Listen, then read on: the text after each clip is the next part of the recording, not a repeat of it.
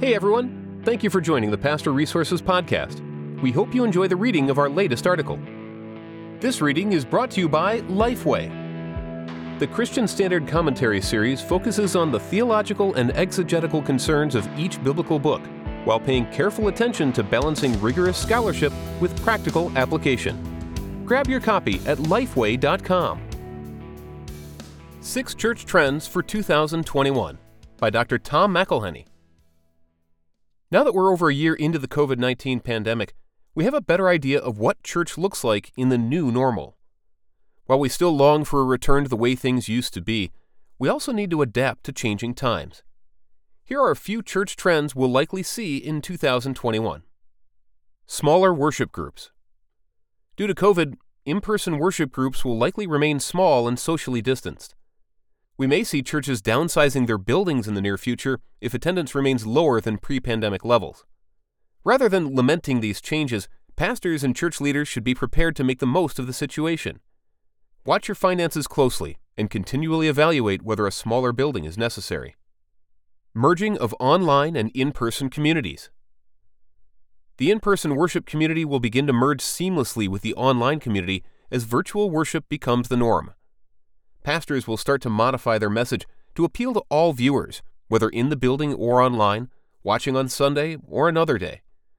We will likely see more virtual events take place instead of in person ones. At the very least, online events will complement the in person activities.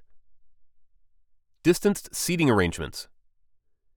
Even though we're over a year into the pandemic, the threat from the virus remains.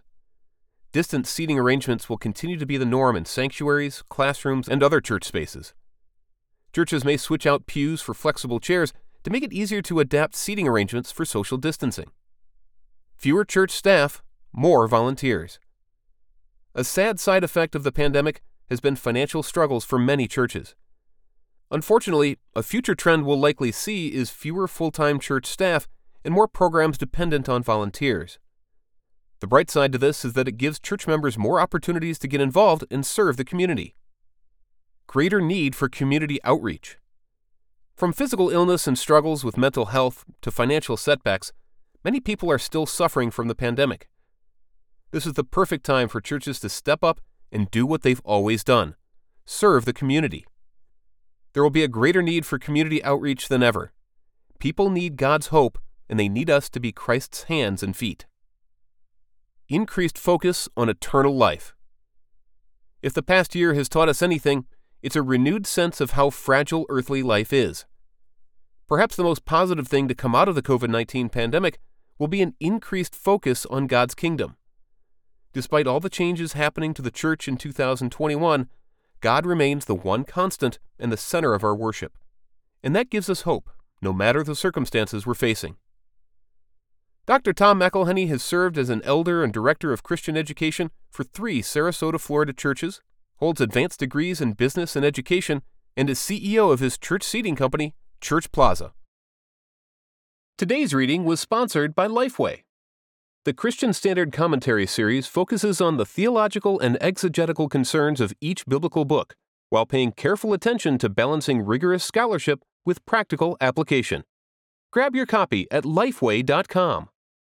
This series helps the reader understand each biblical book's theology, its place in the broader narrative of Scripture, and its importance for the church today. Drawing on the wisdom and skills of dozens of evangelical authors, the CSC is a tool for enhancing and supporting the life of the church. Again, grab your copy at lifeway.com. Thanks again for listening to the Pastor Resources Podcast. To read all of our articles, head over to pastorresources.com. And don't forget to subscribe to our podcast for more articles and special interviews.